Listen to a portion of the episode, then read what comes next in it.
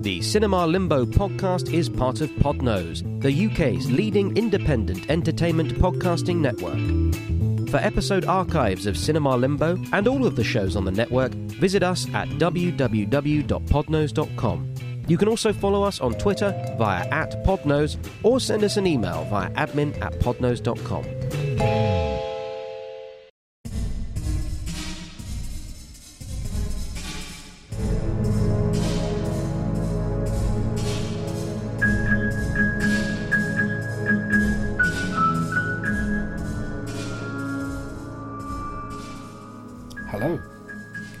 Family relationships have always been a source of tension, but some family members can be more trouble than they might be worth, and not worth bringing into the fold.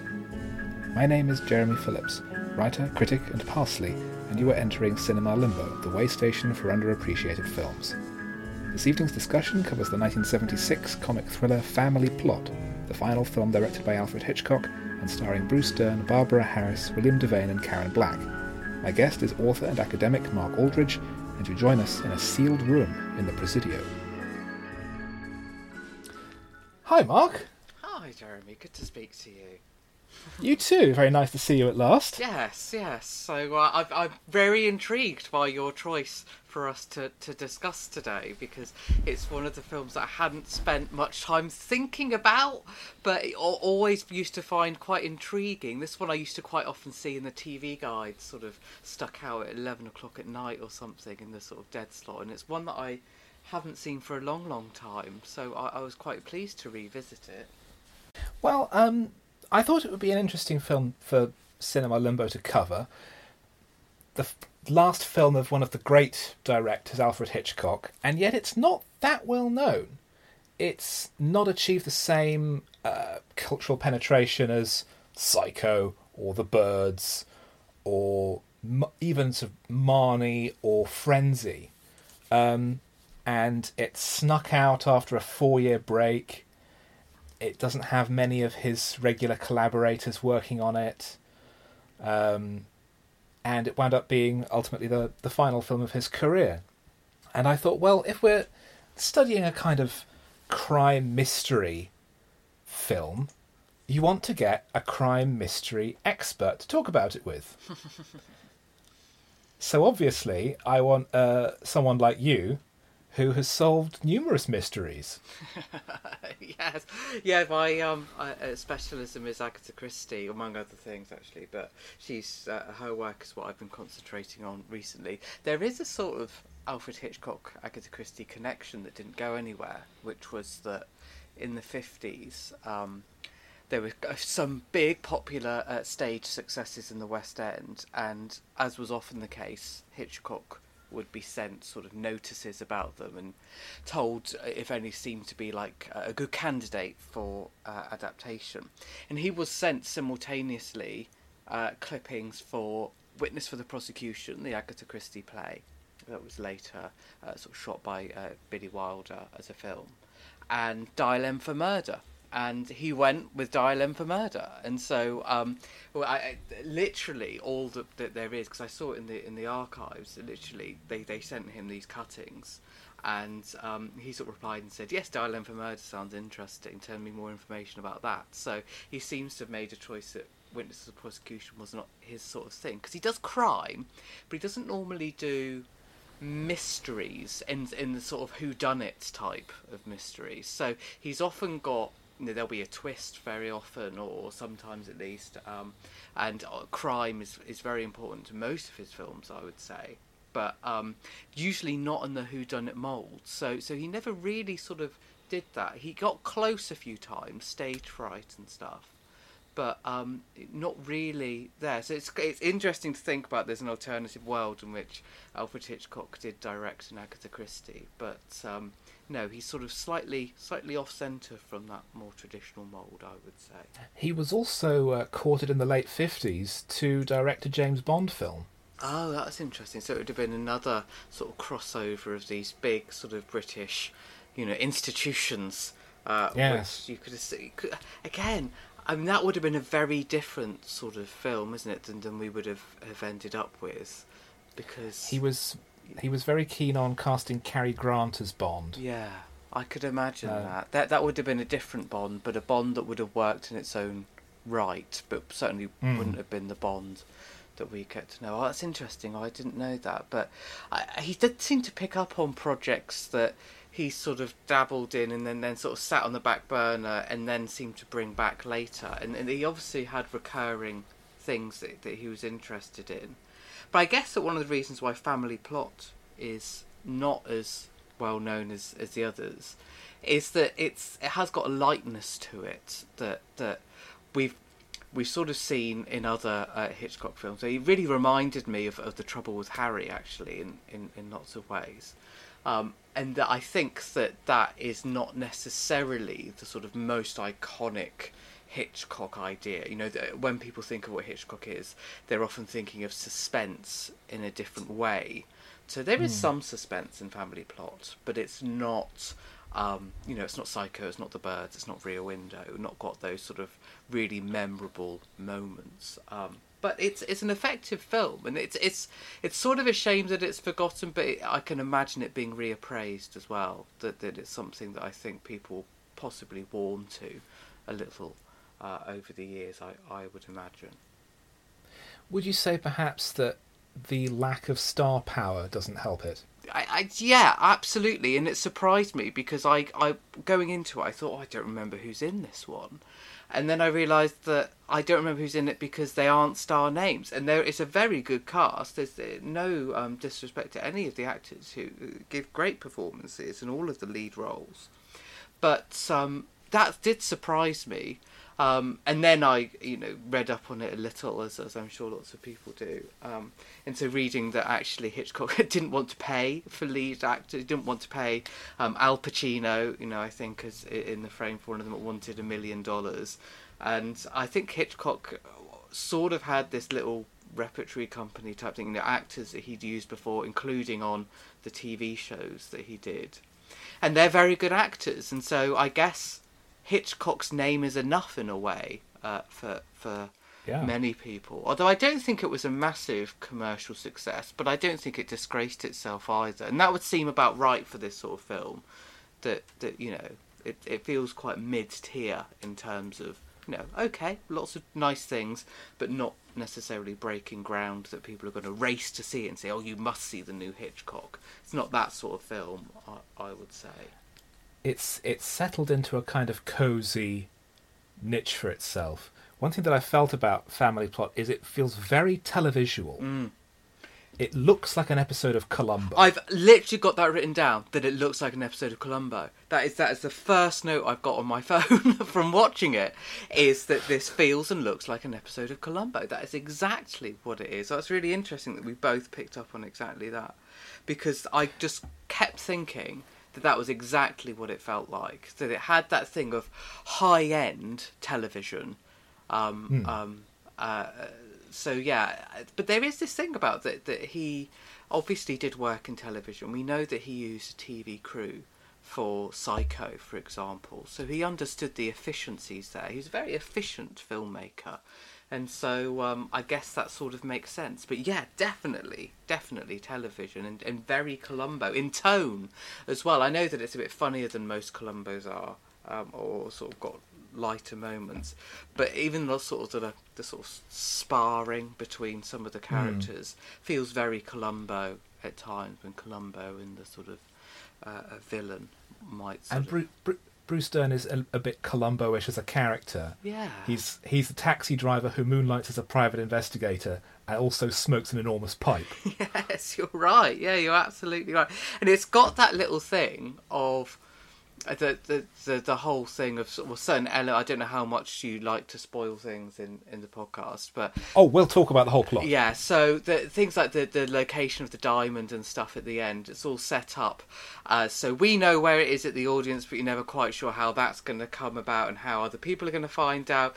And then that is sort of that's got a nice little payoff at the end where she actually overhears the location of the of it, but likes to make people you know uh, think that she really does have a little bit of psychic power there. And that is not necessarily you know Columbo, but the idea of holding back that bit of how are these pieces going to fit together that is quite a, a, a, sort of Columbo thing. Yeah, yeah, it's it's very interesting that it seems to be riffing on that that sort of idea.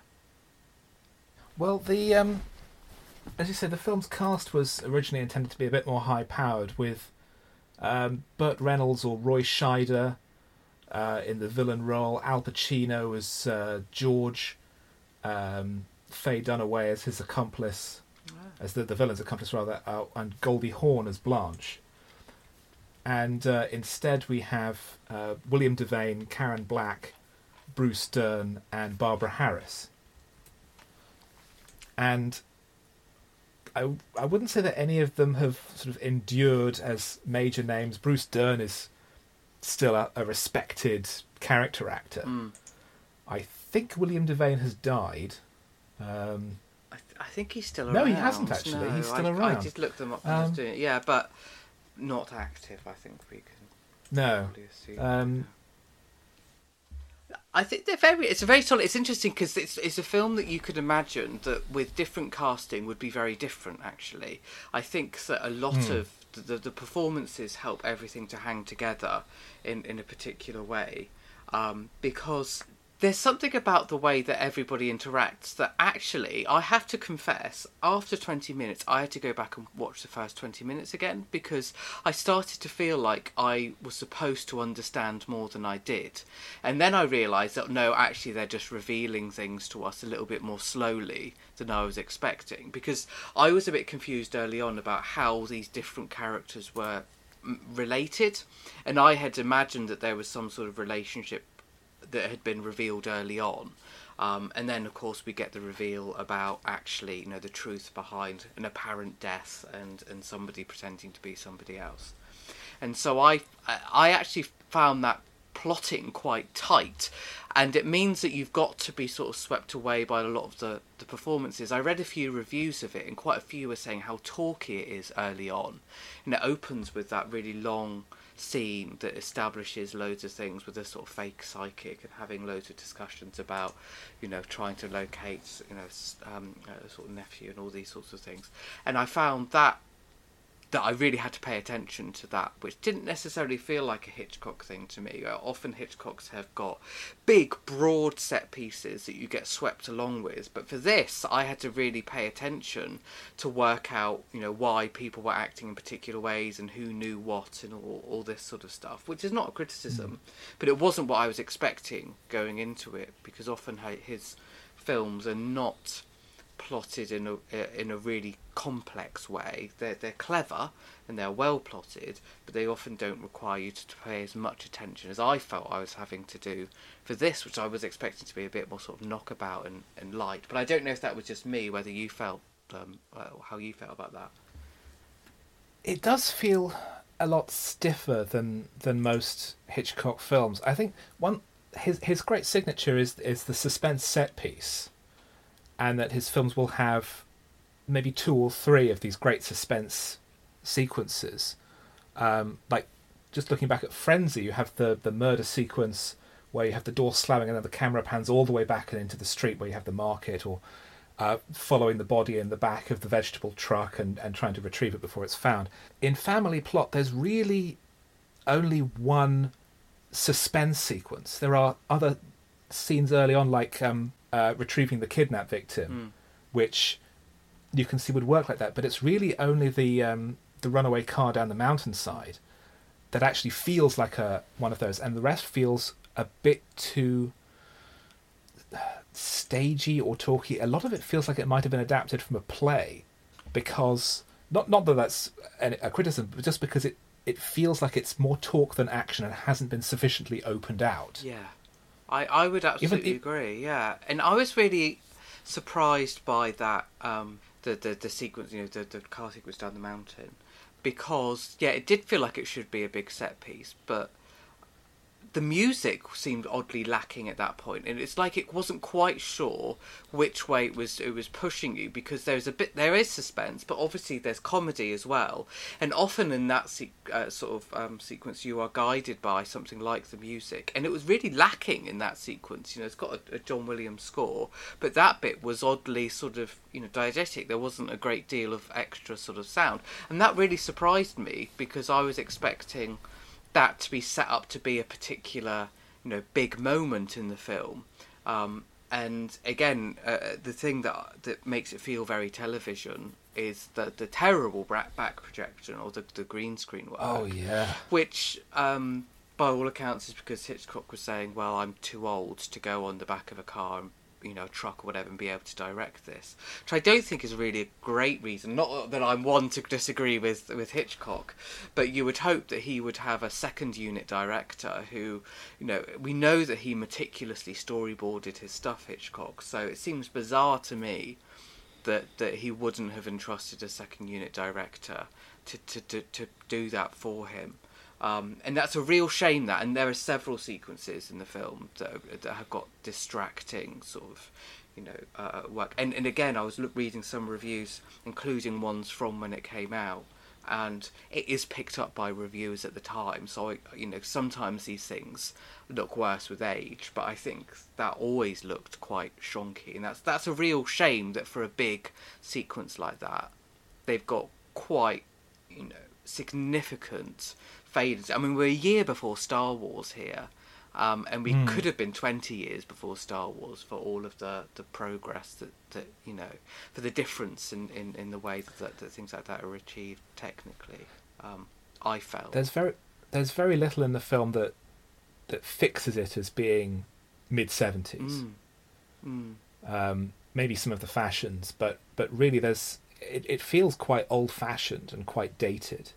Yeah. Um, I think late late in his career at this point, Hitchcock was perhaps concerned about being sidelined, concerned about not taking full control of his projects, um, which would have discouraged him perhaps from uh, hiring additional action directors, for example.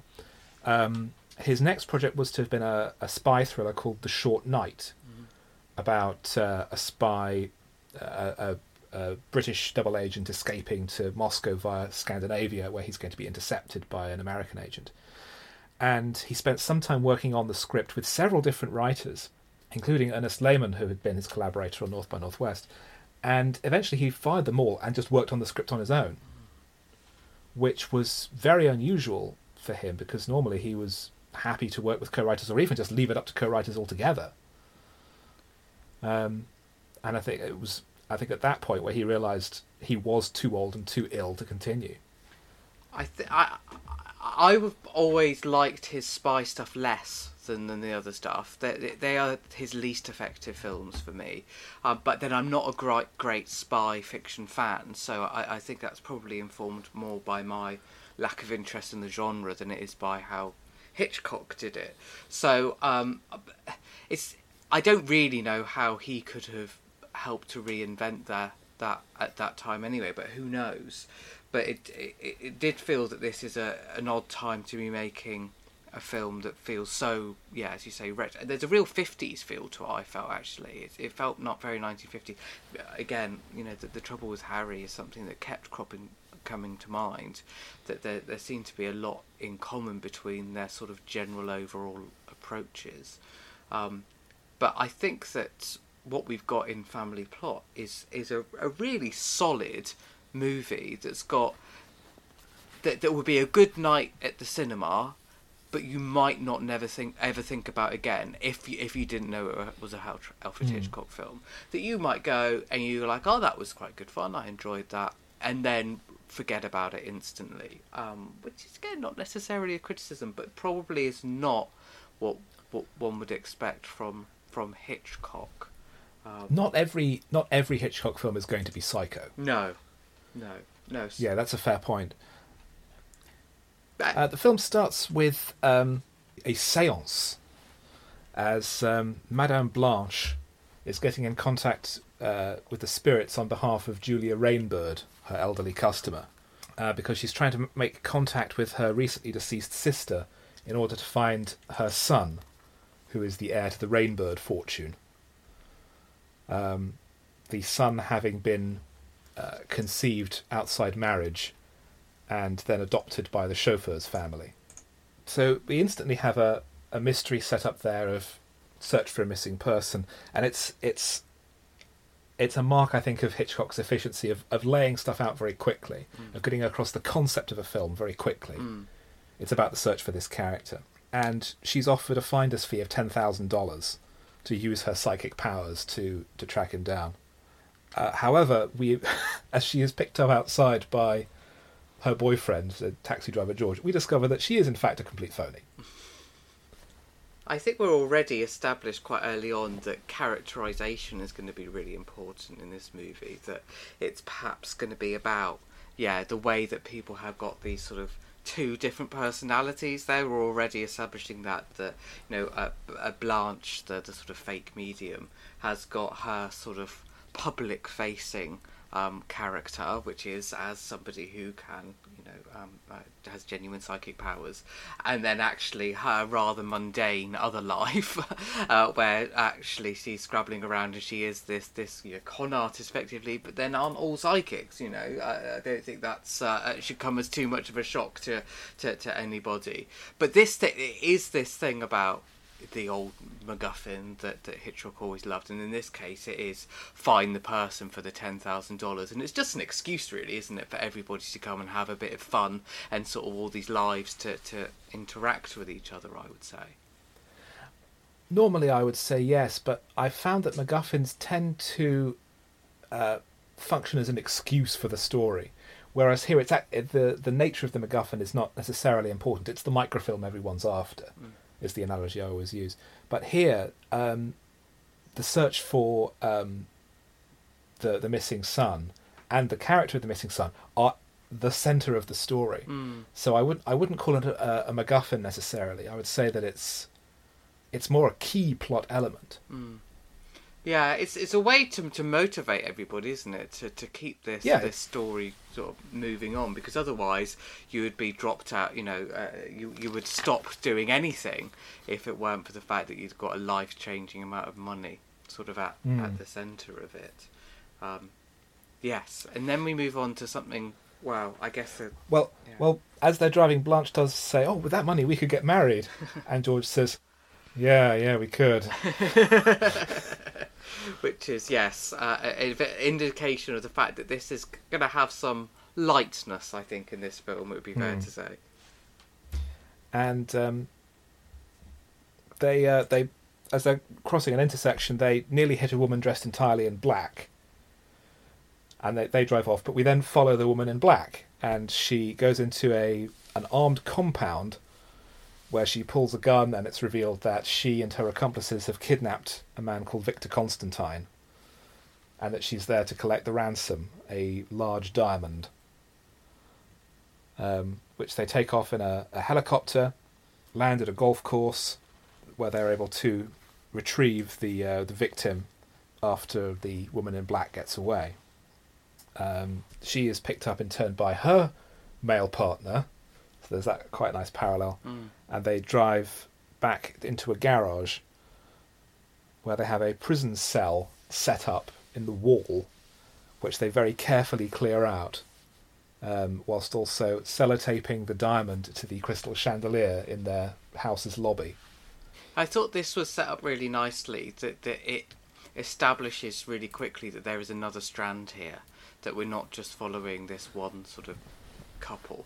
That we're doing more. Uh, we're going to be seeing more as well. And this is where you know it really feels Columbo at that point when we are seeing all of this stuff about you know little secrets and people showing how they're you know wearing disguises and, es- and escaping and things being perfectly timed that really is where it feels like uh, something like an episode of columbo but also it, it's great to have that bit of action and stuff quite early on um, although again, some of it you go, ah, why you know why have you gone into the studio for some of this forest, uh, you know, the woods at the side of the golf course and stuff like that. Little things like that that, that you think, ah, it- it's a real shame because that that unpicks some of the sort of effect of it. I think a little bit, um, uh, uh, but nevertheless, it does interest you. I think it, it makes you want to know what's what's going to be happening next. One of the notes I've made at this point is um, remarking on the film's lack of characters.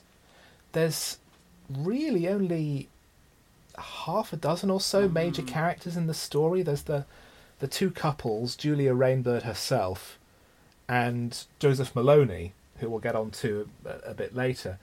And although there's you know, another half dozen or so minor characters, that's kind of it. Mm. Yeah, It does feel it feels cheap. It does feel cheap, um, and I, I don't think there's anything wrong with having a small cast. But but for the type of story that it's telling, it is a surprise that you know, as we were talking about the casting earlier. If you can have a small cast, you would expect these are really good meaty roles, and so you would expect name actors to be playing these. And um, it's a, it is a surprise, although we we know the justification for it that that that is not a priority. So that helps it to feel TV again, I think. Uh, Constantine talks to the authorities and um, uh, tries to explain about his captivity. He notes that the woman who was there did all the cooking, uh, particularly uh, parsley with fish, uh, while um, uh, George visits Blanche's house. And I've written RR outside. wonder what that means. Another mystery for you. trying trying to decipher my handwriting. Um, George is going to investigate the uh, the missing son, and his first port of call is the daughter of the chauffeur, because the chauffeur apparently uh, knew what happened to him but has since died. So he goes to visit her and poses as a lawyer, and eventually uh, uncovers that he was adopted by a man called Harry Shoebridge. Um, but that when the chauffeur did die, the Shoebridges didn't come to the funeral. Uh, and it turns out it's because the Shoebridge house burnt down. He follows the trail to the uh, cemetery where he finds that Edward Shoebridge died aged 17, but his headstone is much newer.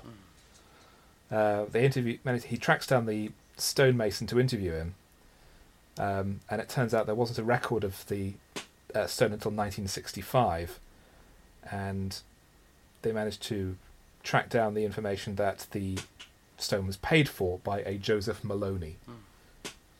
And this is one of our family plots now of the, the title, isn't it? So uh, the, Yeah. the grave site is the family plot.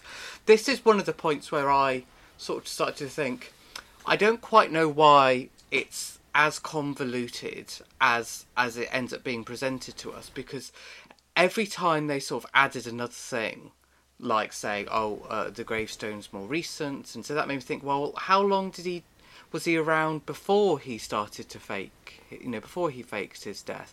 And it just all everything that they added to it just made me ask another question that made it feel a little bit less convincing. I almost felt like it would have been better just to have said oh um and and you know he disappeared on the night of the fire or whatever and so he was presumed dead in it uh, because as it's presented to us it just made me go like oh how did that actually work? And then they have to sort of justify the bribing of the the grave digger and or to put the headstone up and all of this sort of stuff. And so i was ne- I, I i felt that that made you ask questions. It's probably better not to ask because once you start to ask them it starts to unravel a little bit um but i don't know if that was just me I mean, one question that comes up is if Maloney paid for the son's headstone, who paid for the parents' headstone? I know that's what I, that's exactly the sort of thing. Like I couldn't even get the order in my head to work out how that really happened, and I just felt like, oh, it's it. I imagine that that this was one of the sort of central ideas of the film that they sort of grasped onto this thing about the the family plot and that it's got those two different graves, uh, you know, the headstones, and that that is going to be part of the key to working things out. So I can understand why they kept hold of it, but it, it, it does, I think, disintegrate a little bit when you, you think about it too much, which you don't really want to do in this sort of knockabout type of caper that, that No, you want here. you want to get swept along with it, and and not feel tripped up by these sort of odd lapses. I mean, there are there are bits in North by Northwest that are really quite shamelessly bad writing, but the the confidence of the story and the confidence of the acting and the charisma of the whole production, it sort of papers over that quite neatly. Even the bit at the end where um, uh, Leo G. Carroll's character is explaining to Cary Grant about the uh, you know, what what it, who the villains are and what they're after. That entire scene is played with massive aircraft noise in the background, so you can't hear a word they're saying, Yeah. which is just which is an outrageous cheat. Yes, yes. And it, it is this thing about that, that you've got to have the sense of it. I think that, that you have, understand broadly what's going on, and it's best, I think, not to encourage the audience to to think about it too much. Because hmm. I mean most films most pieces of fiction fall apart if you think about them too much. There's always a way that you go oh would that you know would that person really have gone home that way? Would that person really have fallen in love with that other person? So there's always something that, that you can prod at. So I think it's best to sort of hide it away a little bit. Because the idea of that is really good and I, I just couldn't get my head around really why you would have devised it in the way that he did it. It just didn't feel like that was the most sensible solution to the problem, rather than just disappearing on the night and just get anyway. Anyway, I think we could talk about that that all time, but actually we don't linger on that too much because it is just another stepping stone in the end, isn't it? To to hmm. getting closer and closer to what we know will eventually be this crossover between our two pairs of, of characters. Normally, uh, if a film's based on a pre-existing work, as part of my research, I try and read or watch whatever that is. Um, Family Plot's based on a novel by Victor Canning, The Rainbird Pattern, but annoyingly, it's out of print. um, the book is apparently much straighter and more serious, um, and is also set in the UK. It was an English novel. Well, that's interesting. Yeah, because it has got this identity in in um, uh, uh, family plot that it's got scenes that that are very San Francisco and then scenes that, that don't seem to be. I mean, and I looked that up and I saw that he did film in Los Angeles as well as San Francisco, which sort of makes sense. And I don't know if it's just because of the San Francisco filming, but it early on in particular, and then all the way up to the sort of mountain sequence, it really reminded me of What's Up Doc. Um, which you know, was only a few years earlier, and again was a nostalgic type film. That it was not really, you know, uh, riffing on what the seventies were doing. It was it was sort of harking back to the sort of screwball comedy type stuff, um, and it, I felt really um, that it was very similar to that. Um, uh, uh, a bit weaker than that though, a little bit like you know uh, uh, somebody who's gone, oh that's a success, let's do something like that, which I'm sure wasn't the case. But nevertheless, what's up, Doc, with these sort of chases and with all of this sort of you know seriousness uh, alternating with comedy, um, uh, there, there is a lot there that I think that they have in in common with them, and both again you know, timeless in, in in terms of the, the setting, which sh- can only aid you, I think, in the long run. Um, even if Yeah. at the time it might see, have seemed a bit odd. I can't stand What's Up, Doc. Oh, yeah, I like What's Up, Doc. I think it's great fun, but I get, but it, it, it does verge into irritating. I can understand that that some might just sort of see it, find I, it I really hate Ryan O'Neal. Oh, really? I, just, well, I find I find him so boring. Uh, I, I, I think uh, when you've got you know Barbra Streisand and Madeline Kahn both doing comedy in a film, I'm I'm there. I'm happy with that. Um, and it had and and and again, so something that's years earlier um, than than Family Plot has got these ambitious, brilliant, audacious action sequences in San Francisco, and then you know three or four years later, you've got Family Plot doing back projection. Um, it, it- Yeah. you know, it's it's just it's not up to snuff, un- unfortunately. Um, and you know, we can be kind about uh, the fact that you know, obviously Alfred Hitchcock was quite old by this point, but um, and I, I recall that even Columbo, when they would have the occasional car stunt, would actually pretty much do it for real. Oh, they would yeah. they would avoid back projection. oh yeah, yeah. I mean, They would ju- they would just try and you know be judicious with the the budget and the, the schedule that they had. Yeah, because also that bit, I, I, I know I'm jumping ahead of ourselves, but that big sequence um, with the cars and the brake line being cut. It's not like it's that complex. You know, it's not like it's something that movies have never done before. It's something that's great in the middle of the of the film, but it's not like it's breaking new ground. And so, unlike other films where Hitchcock perhaps was having to innovate and was having to bring something new to say, oh well, we've never really had this sort of thing on screen. Like, you know, I always love the set in Rear Window about the way the working out the way that the Mm. mechanics of that can work is much more complex than, than I think that, that than you would necessarily realise. Um, but here, actually, we've got something that by the late seventies, mid to late seventies, it's it's really pretty standard for, for lots of films. It's not Spielberg going out and shooting jaws and trying to work out how to make a mechanical shark look terrifying. It's a fairly standard action sequence, the likes of which you know, Hitchcock had done, although again with process work, um, when he'd done things like To Catch a Thief and stuff before, and North by Northwest, as as you mentioned. And in fairness, Spielberg did for television in Duel five years earlier. Yeah, you're absolutely right. That's a that's a very with, good. with the same setting. even. yeah, yeah. So I, I can only imagine watching it at the time, um, because because for us, I think you can watch, you can almost box all films together and go, those are old films, uh, and that therefore perhaps we don't necessarily hugely make uh, sort of a difference distinction between something in the 50s and in the 70s because they're still decades ago. But at the time, I can only imagine going and, and watching something like this and seeing something so blatant, um, and it's not even just that sequence; it is just like you know general dialogue scenes in cars and stuff that are using Hmm. green screen processes, which is such a shame because it, it is distracting. Oh, there's uh, one moment within um, George's investigations where he goes to the registry office, and you see a large portly figure silhouetted behind a glass door. Um, and apparently Hitchcock was at this point so um, self-conscious about his weight and appearance that he didn't actually want to do his on-camera cameo. That he just wants to be in silhouette. Ah, I see. Oh, that's interesting. I mean, it's so recognisable by that point, anyway, isn't it? From all Oh, sorts of most recognisable film director in the world. Yeah, and silhouette. You know, uh, from Yeah. from you know having sorts, especially on television, we see silhouettes and stuff. Um, yeah. Oh, that's interesting. Oh, I didn't know that, but it's very effective, and it does just the right thing of making you go, oh yes, but then you move on straight away. It's not. It's not a massive Hmm. distraction. Well, he would usually try and do his cameos very early on in the film Mm. so that people wouldn't be distracted by looking for him. He's in the very first shot of North by Northwest, Mm. for example. Mm. Um, and in, in, in Psycho, he's standing outside um, the property office in Phoenix wearing a cowboy hat.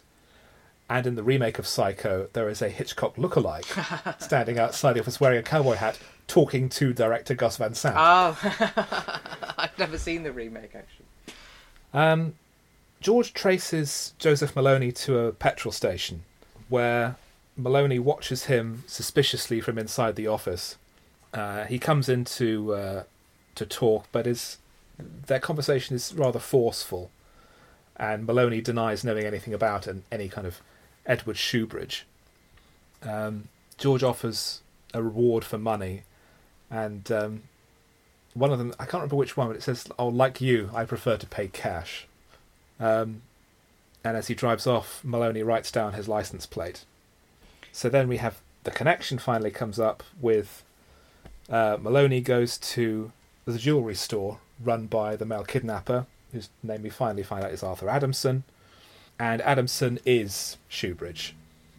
And such a relief when I was watching it. I was like, oh, thank God, I can understand where the characters are coming together now. Because I was starting to be a bit worried that I was going to have to really, really try and work out whether there was going to be a double bluff or, or all these sorts of things. But um, yes, I was very pleased that it was ended up being fairly straightforward. Uh, the way that these characters actually were able to intersect, and that we weren't supposed to be. Because I was a bit worried that we were going to have a whole film that was about one of these many people is going to be this person, you know, the, the Hmm. Shoebridge, and then we're going to have to try and work out which one it is. So I was really pleased that we were told right at the beginning, and I did wonder for a little while whether we were going to be told that actually it was somebody else and that that was all a trick. Um, but it ends up being a bit more straightforward than that, and I think that's all for the better too. So, so I was pleased with that. Well, that's that's the thing is that it's it's a suspense rather than a mystery, Mm. and you I think you maybe perhaps expecting it to have been more of a mystery than it turned out to be because the culprit is the one other character who's Yes. eligible in the film. Yes. It's it's either going to be him or Victor Constantine, who we never see again, Yes. or the bishop. Yeah, or the bishop. Yes, that's very true. Yeah, that was a great sequence. Um, it's revealed what the connection is between Shoebridge and Maloney, that they actually burned down the Shoebridge house together and murdered his parents. Which is horrible, isn't it? Isn't that horrible? Yeah. That's really vicious, and it's all it's sort of thrown away. It's not even like I don't know. Is, is it fair to compare methods of murder? But it's like I'd feel like if he had sort of slipped them a cyanide pill or something, that that feels like a cleaner way to just sort of you know uh, it's still nevertheless murder your parents. But the, but when you actually think about the reality of saying, oh yes, I'll I'll make get somebody to burn my parents to death. That's really horrible. That's uh, but but passed over very very quickly. I- think it's a shame that we we never really go into uh, Adamson's psychology. Mm, yeah, you're right. It's he's he's just, I mean, he's basically evil. Um, he's motivated purely by greed. Murdered his parents for a laugh. Um, and we never find out any justification why. Maybe he found out that he was adopted and was resentful of that, and now is getting all the money that he deserve that he thinks he deserves. We don't get any of that at all. No, we're left to just se- to think he's a psychopath. That it's as simple as that, Yeah. we? Yeah, which maybe he is. But I, but you're right, uh, and, and there's this charming element to him, which is very welcome and works on screen. You don't want the sort of evil, you know, Scooby Doo cackling villain, but No. but but yes, to unpeel those layers a little bit would have been something. It only requires an extra scene, um, you know, between him and Fran, where they could have had that discussion about, you know, his parents treated him badly. Not that any of this is justification for murder, or that you know, there's just some sort of reason for for that uh, beyond just oh well, it's it's you know a good way to escape with a load of cash. Um, the police arrive as they're they're canvassing jewelers because uh, they think that uh, the kidnappers might sell on the diamond. But uh, he very calmly and coolly brushes them off and points them towards antique stores instead. very convincingly as well. I think I would have been convinced by the performance that he gives there that he, of course, no, we're nowhere near me. He- yes. He's very urbane. Yes, he is. Yes. Um, I think I read that George Hamilton was considered for the role. Might have been for something else. I could imagine because, uh, of course, a two-time Columbo murderer himself. Um, but I could easily imagine him very smooth, very charming, and then just turning the charm off like a light. Well, there was uh, somebody else was originally cast as um, uh, as uh, Devane, and they actually filmed some some of the sequences. I can't remember their name off the top of my head, but I was watching it in the in the little documentary on the DVD, and actually you can still see them in long shot for like the bishop sequence, um, which was the one of the first bits they did apparently, um, and so they sort of just reshot the bits with, with William Devane in it.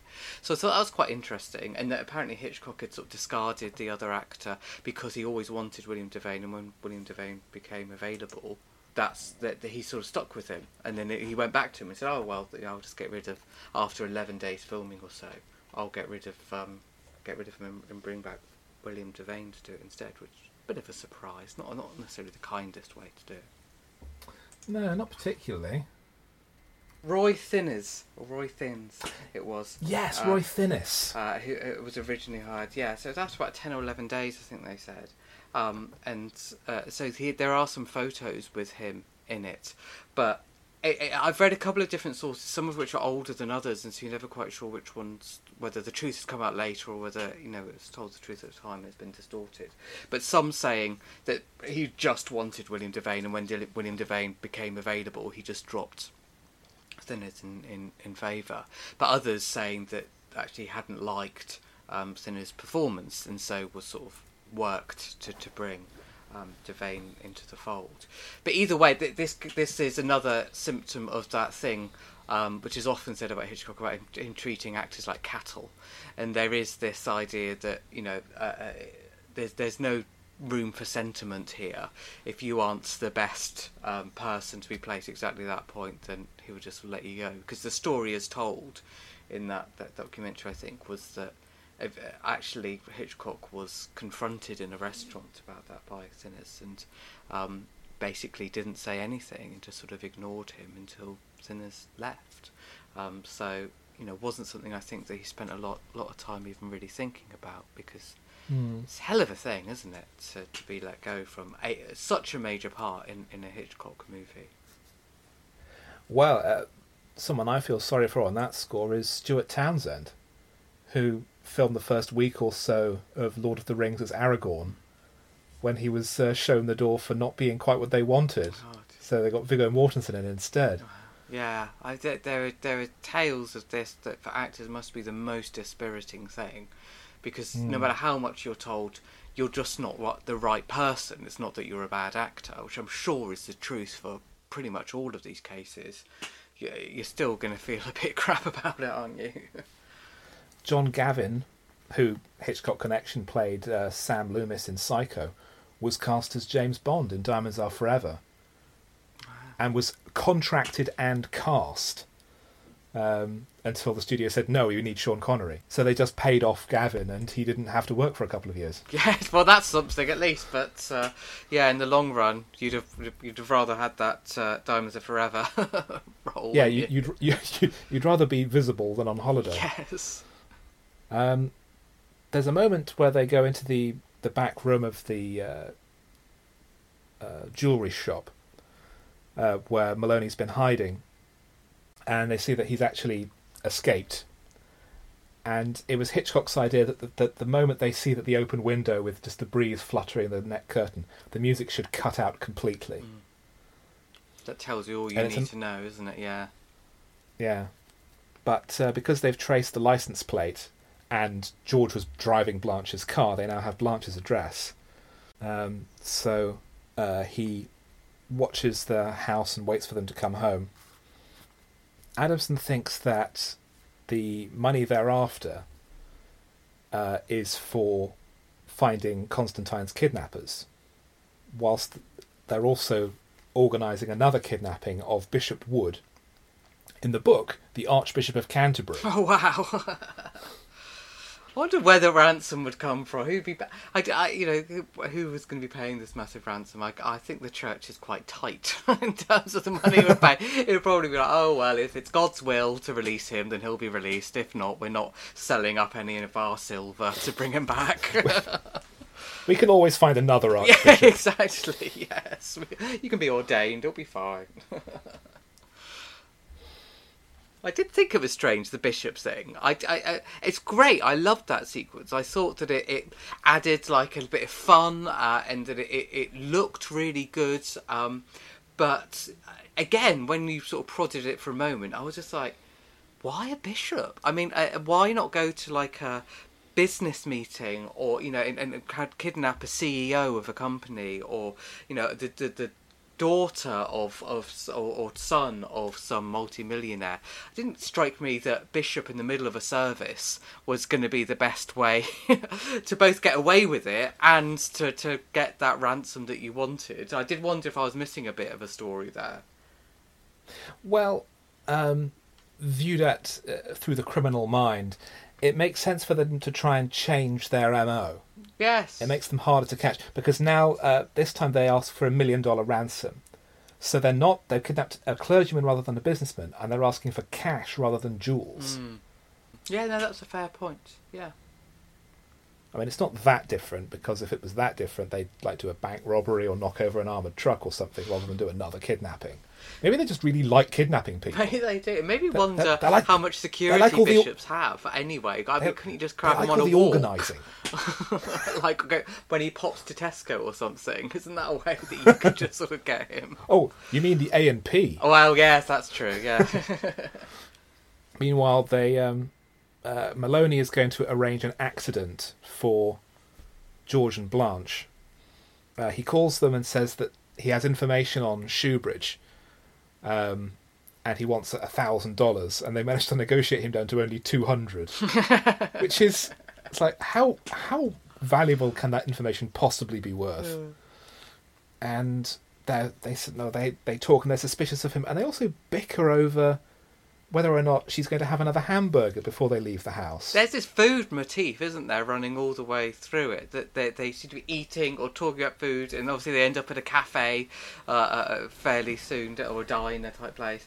Um, Yeah. So yeah, I, I, I that is another example of that the characterization is really what I think, or maybe even the performances are what actually enable this film to properly hang together. Because I'm not sure it really does hang together properly if you think about it too much. Yeah. Um, but they uh, make it endearing in a way that actually could be quite tough. That they are people that you are interested in seeing more of, whether they are villains or good guys.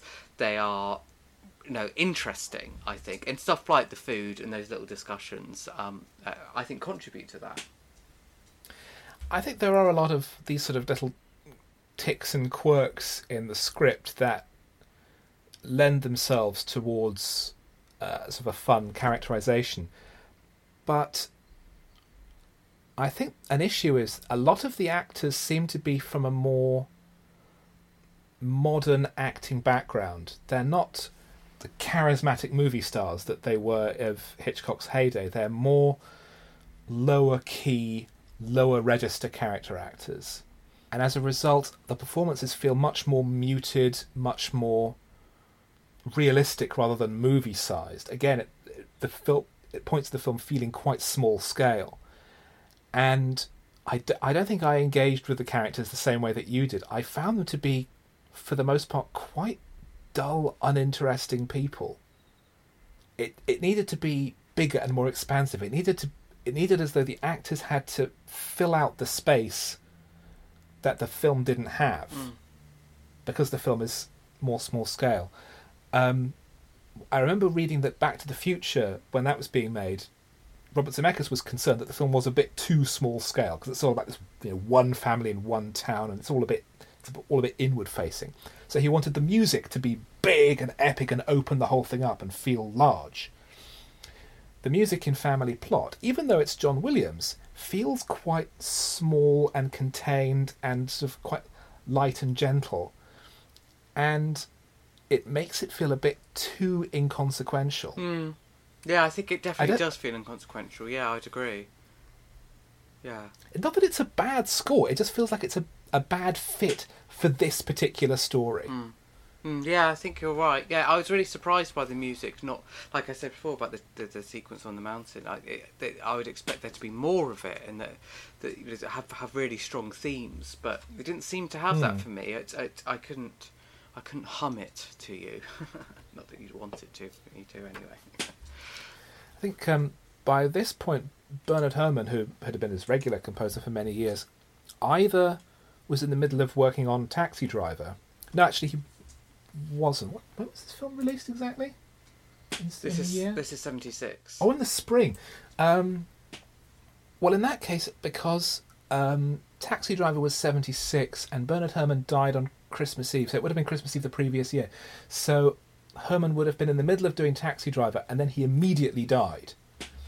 So he would have been unavailable for one reason or another. And it's possible that he didn't, that Hitchcock didn't want to work with him anyway. Mm. So George and Blanche head off for their rendezvous at a um, mountainside diner, and they wait there for ages, um, even though Maloney is watching from outside. And there is there is a nice Hitchcock gag where a priest comes in with a big crowd of kids, and they all sit around the table, and then a woman in red comes in, and the priest goes and sits with her. And that's a very Hitchcock Yes. uh, again making jokes about sex but never actually saying anything Yes. it's always just this side of sophisticated Yes. Yeah. It's a good point. it's like the last shot of i think north by northwest being a train going into a tunnel yes. Exactly that sort of thing. Yeah. i mean it's filth but only if you know it is Yeah, or the opening of Psycho with, you know, you never did eat your lunch, did you? Sort of thing, yes. oh yeah um, they have a couple of beers but maloney doesn't show up, so they decide to leave. But in the meantime, Maloney has cut their brake lines and I think put glue on the bottom of the accelerator pedal. Yeah, So they so they wind up careering down the mountain. feels like overkill to do Um, both of those things, doesn't it? But I guess it makes sense. Well, it's belt and braces, isn't it? Yes. Uh, you know, you know, you know, the way Hitler poisoned and shot himself. He's, you it's want to make sure. it's it's a good point in the movie to have that sequence, though, isn't it? That that I think you're wanting to have a little bit more action, but Hmm. again. It's that thing about that the tone felt a bit off to me. Like the comedy was really broad, and I'm just like, are we supposed to believe that this is really how people would would react? I mean, probably not. But then some of it does seem to try for a little bit more realism. So I found that a bit odd. The sort of the whole climbing, you know, with with Blanche climbing all over the car and them trying to get. It felt too big to me. Um, like there's something about it that felt like it was playing to the back row. Um, you know, that if you saw it at Panto, Hmm. that that would be a really Yeah. funny bit. But it, with no music and with the apparent danger that they're in, it actually sort of flattened the moment for me to have the comedy there rather than enhanced it. But um, maybe that's a personal choice. And the way that the situation is resolved, I thought was very anticlimactic. They drive up the side of the, the mountain slightly, and the car just sort of tips over Yeah. On on, on its side, and they're fine. Yeah, I mean, it's, I was expecting something really big and exciting and spectacular, and yeah, it goes into sort of a lay-by, pretty much. yeah, I mean, it should it should smash through some barriers, and then he he puts it like in a handbrake turn, and they just avoid going over into a ravine or something. Yeah, I mean, don't like forget that. to go back to what's up, Doc. They genuinely do go off the end of a pier and they go in the water and all those sorts Yeah. of sequences. There's no reason why we couldn't have had that. Have actually had, you know, the how if you're going to go ridiculous and have comedy, you know, uh, escapades in the car, then why not really go for it and have have uh, that big standout action moment? But it's just not there. What a shame. So this tips them off that Maloney is clearly covering up for Shoebridge, and they just start walking down the road when Maloney comes the other way, and having denied knowing anything that's going on, he then turns around and tries to run them over, but he misses and goes straight over a cliff. And as he goes over, there is a very weird, funny sounding scream. Yes. And that is that. and that's yeah, that's the end of that storyline. Yes. Fran, uh, who I think I must have mentioned is um, Adamson's accomplice, um, returns to the shop to report on the kidnapping, and they discover that uh, Maloney is dead. I think that there's is there a radio report or something like that, and um, they resolve that they have to kill George and Blanche. But then suddenly the story jumps forward a few days at least because George is at Maloney's funeral. Mm. In this not terribly convincing again information dump that we're going to have to to make sure that they can get to the next stage of the plot. Yeah. And uh, this sort of speaks to something that I felt generally about the film, which is that it was certainly too long, and that you, you could cut 30 minutes out of it and lose one of these strands that move them from one section of the story to another, and it would have been much stronger, tight, sort of 90 or 100 minutes. You know, if you'd taken 20 or 30 minutes out of it, and it could have been much more fun and much more sort of straightforward in the story. And it just got the, the one too many times when the way that they are directed to the next point in the story makes you go oh really? That really someone you know at the funeral someone say oh yeah by the way this is the, the information you've been looking for um, about this. Yeah I, I was quite There's a surprised. there's a sequence coming up where Blanche tracks down Adamson through the phone book, Mm. and it's just a montage of her knocking on people's doors. And this needs to be tighter. yes yeah You need to you need to have like what he she knocks on one door and he's a baby. Knock on another one and he's a really old man, and the third one is the right one. yeah yeah, it's it's it, again the pacing of some of these bits are just like, oh, why why is this stopped? You know, it's it's like this, this film should have momentum that isn't there, um, and that sometimes when it does it, it does it really well. But it's in these little sort of five or ten minute bursts, and then it sort of stops again, and and you're having to uh, watch for uh, scenes that often feel like you say a bit like a play, which is not really what you're looking for in this type of movie in 1976 from Alfred Hitchcock. No. At Maloney's funeral, Maloney's widow um, approaches George and, and explains that Shoebridge changed his name to Arthur Adamson. And yeah, it is very lazy exposition where a new character comes in and explains the story to the person who needs to know it to get to the next scene. And then, as you say, we get that little sequence of go- of checking all the Adamsons, and even when she does find the real one, we get that really weird thing about why on earth anybody would give her his home address. And I know that is again the sort of little thing that in in plotting you just sometimes have to accept. But there are so many instances of that in this film that that it, it they start to really build up because the, the woman who she meets at the jewelry shop is clearly suspicious of her because she doesn't really seem to know who Adamson is, and yet is very quickly swayed into giving his address out to her. And like if if you did that once, you could sort of get away with it, but it's just come off the back of information being relayed at a funeral for really no great reason other than that's what hmm. the plot needs to be. And and just so many little bits like that that it's a real shame that that, that there isn't a a tighter way to to get that. Like I, I don't know whether you would look up the business directory and find the name, you know, uh, the, the the owner, the registered address or whatever being his house. There is a way to do that that is better than the exchange that we have. I think at that point. That they they should investigate Maloney's background and, and find something that connects him to Adamson. Mm. um, or you know it, it gives George another chance to you know go to his house and claim he's a lawyer and oh I need oh I need to take all this stuff from your husband's study or something like that. Yeah, something more interesting than going through the phone book, thinking, "Oh, this seems to be the one." Eventually, and somehow finding, you know, just being directed to their home. Not, Hmm. not great. Um, but the the reason why Blanche has gone to the house is because George has had to do a shift as a taxi driver. yes. So I, I, I can't come and be in the film anymore because I've got to go to my job. um, and, but she leaves a message that um, she's gone to the address. And she gets to the house just as they're drugging the bishop uh, in preparation for dropping him off again. Uh, they tried driving out of the garage, but Blanche's car is actually parked in front of the garage. I did enjoy that. I did think that was quite amusing. I, I, you know, the way that she's turned up at the most annoying time for them, I thought was really, really nice. You know, that's the sort of things that shows that bits of it are really nicely structured and are nicely planned out. Um, but uh, yeah, I thought that was great fun. Um, that, that that you could feel their annoyance that Blanche is slightly, you know, unwittingly, but also partially deliberately messing up their plans for, for that evening. Hmm. I thought worked worked really nicely. She doesn't quite know what she's getting herself into, but she knows that she ain't gonna let them go now that she's there.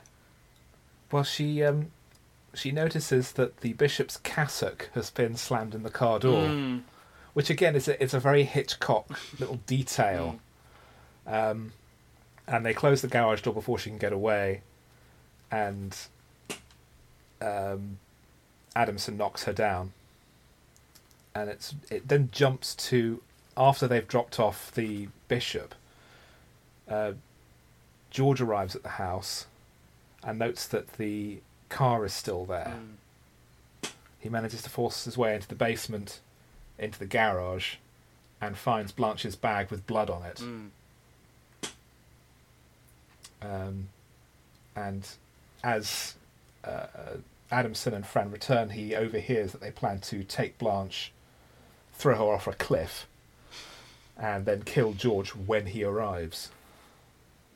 Uh, Blanche has been locked in the secret cell, and Adamson checks on her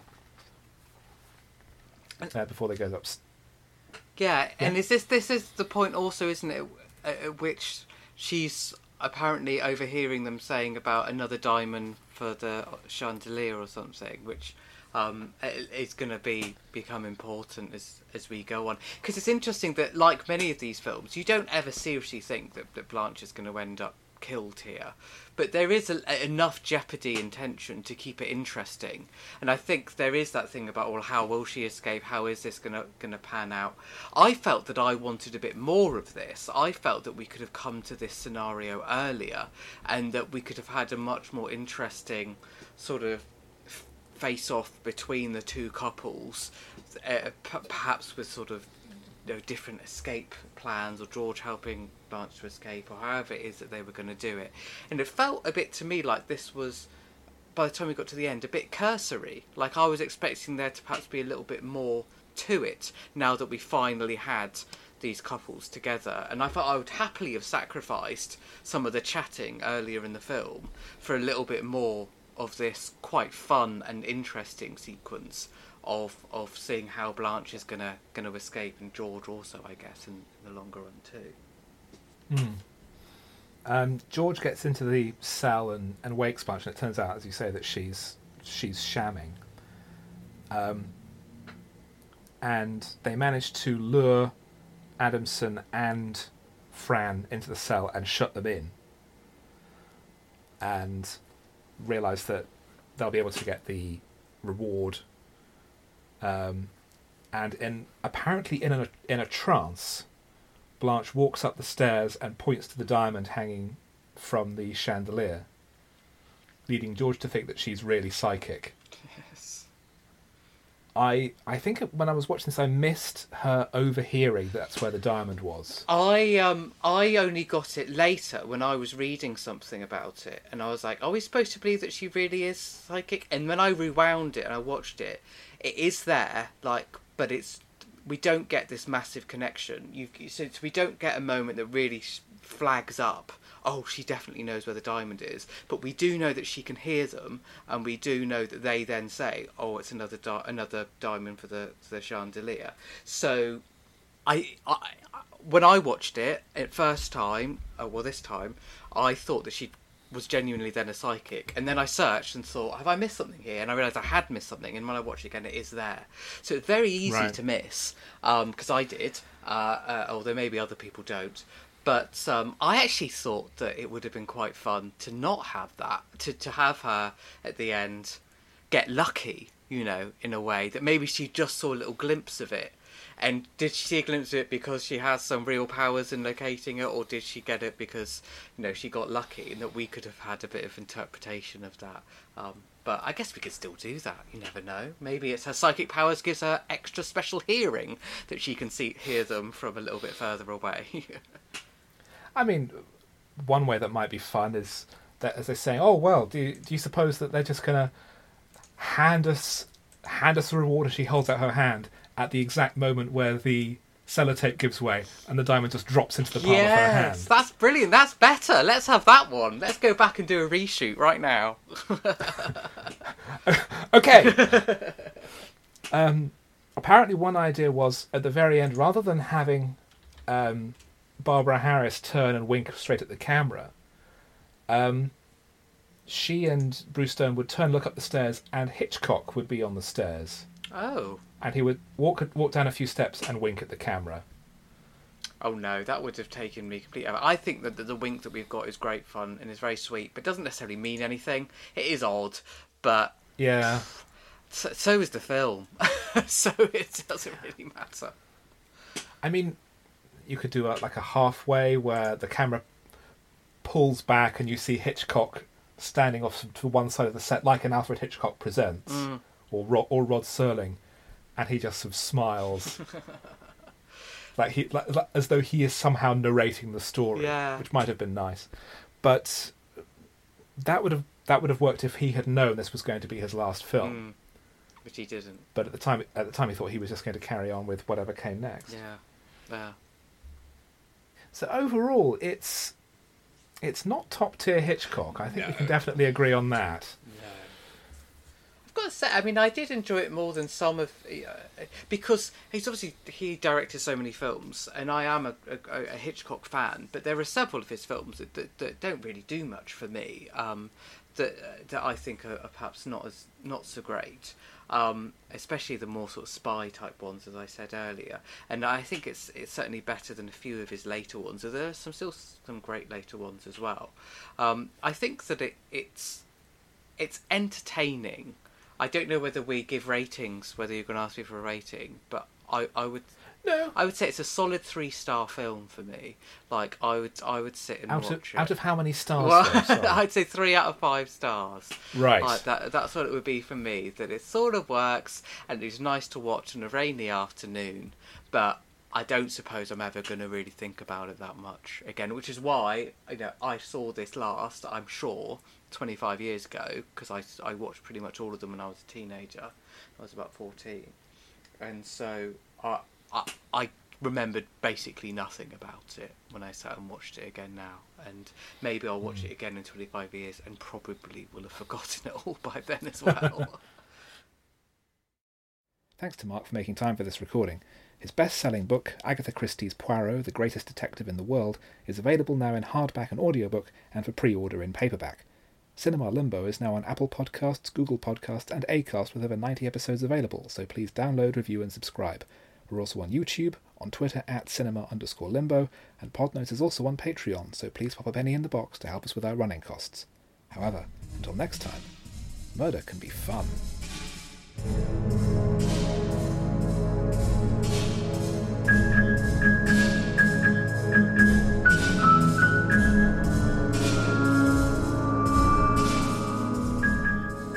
Been listening to Cinema Limbo, hosted and produced by Jeremy Phillips, with editing and music by Philip Alderman.